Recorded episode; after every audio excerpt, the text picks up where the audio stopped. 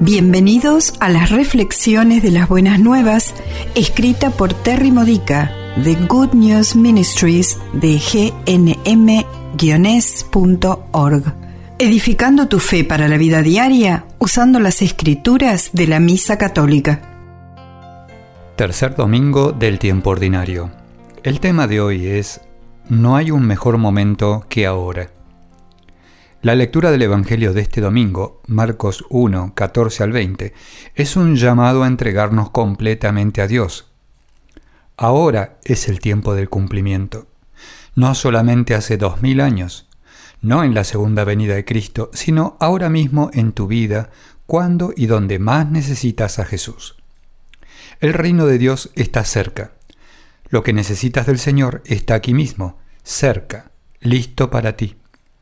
Arrepiéntete y cree en el Evangelio significa, ven, sígueme y aprende de mí para que te vuelvas como yo. Para los primeros discípulos significó dejar lo que estuviesen haciendo para estar tanto tiempo con Jesús que sus vidas fueron afectadas para siempre. Y esto es lo que significa para ti y para mí. Tenemos que hacer a un lado nuestras agendas y múltiples ocupaciones para estar más tiempo siguiendo a Jesús donde quiera que Él nos guíe. En el mundo moderno nos hemos vuelto más dependientes de nuestros aparatos electrónicos que de Jesús.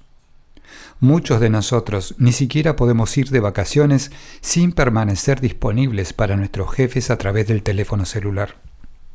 De alguna manera necesitamos encontrar la forma de oponernos a esto es una de las enseñanzas de justicia social de la Iglesia. Somos en realidad llamados por Dios para rebelarnos contra el trabajo en los domingos y otros días de descanso. ¿Por qué? Porque necesitamos emplear ese tiempo con Jesús, siendo renovados, restaurados y revitalizados. Desafortunadamente, Jesús no entra por la puerta y encierra las fechas en nuestro calendario y escribe Descanso con Jesús de modo que podamos planear con anticipación. Tenemos que dejar que Él nos guíe en cualquier momento, en todo momento. Para experimentar el reino de Dios en el lado terrenal del cielo, tenemos que estar dispuestos a dejar todo para seguir a Jesús a lugares extraños y momentos inesperados.